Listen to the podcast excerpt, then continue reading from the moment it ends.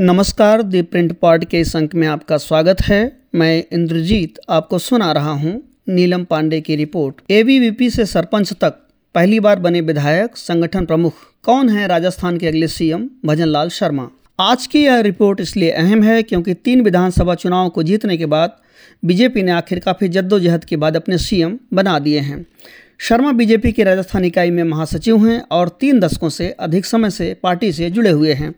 ऐसा कहा जाता है कि उन्हें संघ का समर्थन प्राप्त था और नब्बे के दशक में अयोध्या आंदोलन के दौरान वो जेल भी गए थे। नीलम बता रही हैं कि भाजपा ने मंगलवार को एक बार फिर हैरान करते हुए पहली बार विधायक बने ब्राह्मण नेता भजन लाल शर्मा को राजस्थान का अगला मुख्यमंत्री चुन लिया है। सांगनेर से विधायक शर्मा बीजेपी की राजस्थान इकाई में महासचिव हैं और पिछले तीन दशकों में रिकॉर्ड चार बार महासचिव समेत पार्टी से जुड़े रहे हैं।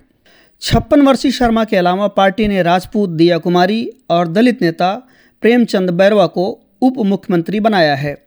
नवंबर में हुए विधानसभा चुनाव में मध्य प्रदेश, छत्तीसगढ़ और राजस्थान में निर्णायक जीत हासिल करने वाली बीजेपी ने तीनों राज्यों का नेतृत्व करने के लिए नए चेहरों का चयन किया है।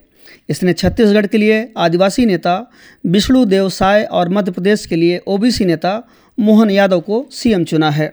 पार्टी के एक पदाधिकारी ने बताया कि शर्मा एक जमीनी स्तर के कार्यकर्ता हैं और पार्टी के वैचारिक संरक्षक, राष्ट्रीय स्वयंसेवक संघ की छात्र शाखा ए से जुड़े हुए थे। उनका नाम कई लोगों के लिए हैरानी की बात थी। वह हमेशा लो प्रोफ़ाइल रहते हैं और अपना काम करने में विश्वास रखते हैं। वह एक संगठन के व्यक्ति के रूप में जाने जाते हैं और सभी को साथ लेकर चलने में सक्षम होंगे। राज्य के एक पदाधिकारी के अनुसार पार्टी का केंद्रीय नेतृत्व शर्मा के प्रबंधन कौशल से प्रभावित था, क्योंकि उन्होंने बिना किसी गड़बड़ी के सीनियर नेताओं की चुनावी रैलियों का सफलता के साथ आयोजन किया।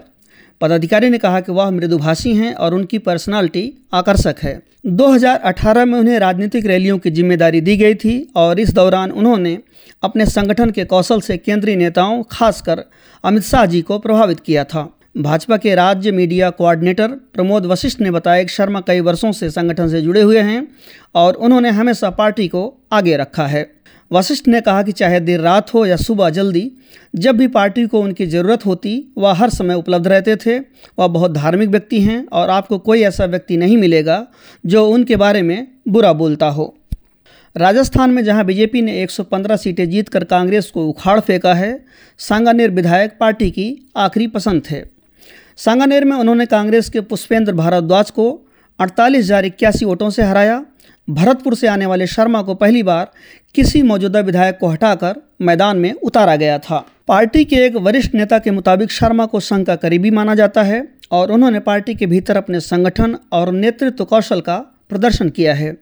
नेता ने कहा कि वह अभी राजस्थान भाजपा में महासचिव हैं और पार्टी के युवा मोर्चा से जुड़े रहे हैं। उन्होंने अपने राजनीतिक करियर की शुरुआत आरएसएस की छात्र शाखा एबीवीपी से की और उन्हें संगठन में कई जिम्मेदारियाँ दी गई। पार्टी के अंदरूनी सूत्रों ने कहा कि उन्होंने सौ लोगों के साथ उधमपुर तक एबीवीपी के कश्मीर बचाओ आंदोलन में हिस्सा लिया था और अगस्त सितंबर 1990 में जेल गए थे।